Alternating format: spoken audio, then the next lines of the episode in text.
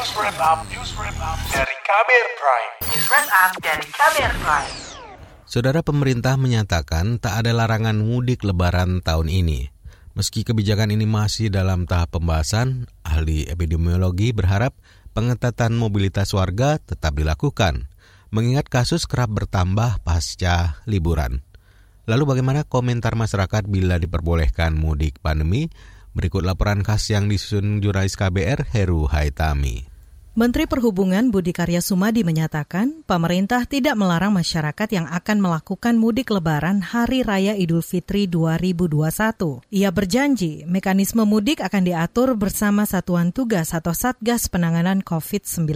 Dapat kami kemukakan terkait dengan mudik 2021 pada prinsipnya pemerintah melalui Kementerian Perhubungan tidak melarang. Kami akan berkoordinasi dengan gugus tugas bahwa mekanisme mudik itu kita atur bersama dengan pengetatan dan melakukan tracing terhadap mereka-mereka yang akan bepergian. Saat ini persoalan terkait mudik lebaran masih dalam pembahasan Satgas bersama kementerian dan lembaga terkait. Menurut Ketua Tim Pakar sekaligus juru bicara Satgas Penanganan COVID-19, Wiku Adi Sasmito, apa pun keputusan pemerintah terkait mudik ini harus disikapi secara bijak oleh masyarakat. Sejauh ini untuk kebijakan terkait mudik lebaran masih dalam tahap pembahasan oleh kementerian dan lembaga terkait. Namun pada prinsipnya dilarang atau tidaknya mudik, saya mengharapkan sikap bijak dari masyarakat untuk dapat mengambil keputusan yang terbaik khususnya melakukan perjalanan jauh yang berpotensi meningkatkan penularan. Tidak adanya larangan mudik lebaran dari Kemenhub disambut beragam oleh masyarakat.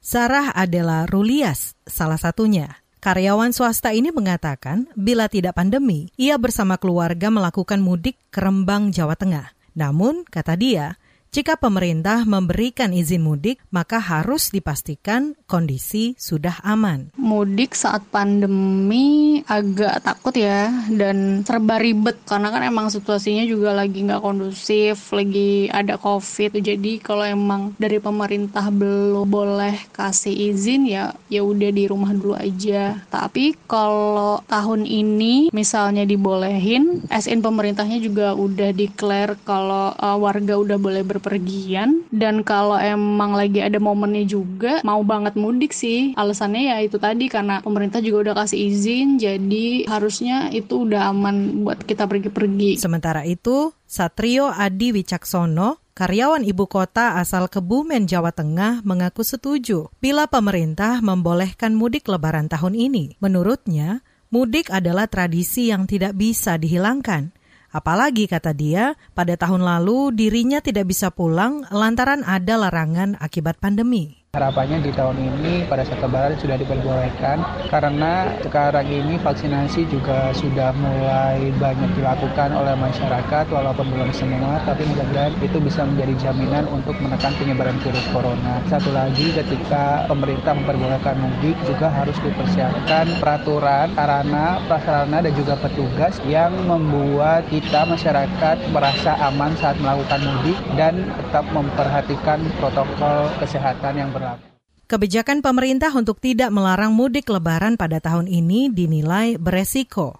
Menurut ahli epidemiologi Universitas Griffith Australia, Diki Budiman, hal itu lantaran positivity rate di Indonesia masih tinggi. Merujuk data yang dihimpun Satgas Penanganan COVID-19, jumlah kasus positif per Maret masih berjumlah ribuan perharinya. Sementara positivity rate harian di Indonesia per 15 Maret lalu masih berada pada angka 13,47 persen angka positivity rate di atas 10 persen menandakan pandemi di suatu negara tak terkendali. Batas aman yang ditetapkan oleh Badan Kesehatan Dunia WHO adalah sebesar 5 persen. Tingginya positivity rate yang belum diimbangi dengan adanya tes dan pelacakan yang memadai membuka peluang meningkatnya angka kasus COVID-19 di masyarakat. Tidak dilarangnya mudik ini tentu harus dilakukan satu tindakan e, antisipasi ya untuk mengurangi potensi penyebaran. Tentu ini yang harus dibuat regulasinya oleh pemerintah. Misalnya bahwa satu tiga hari sebelum berangkat dia harus melakukan tes, tidaknya rapid test antigen, ya, tidak ada gejala, juga ada sistem pelaporan misalnya aplikasi online dengan puskesmas setempat sehingga terdeteksi dan dia bisa pulang dan di lokasi di mana tempat tujuan juga ada sistem pelaporan di puskesmas setempat. Diki menegaskan, rantai penularan kasus COVID-19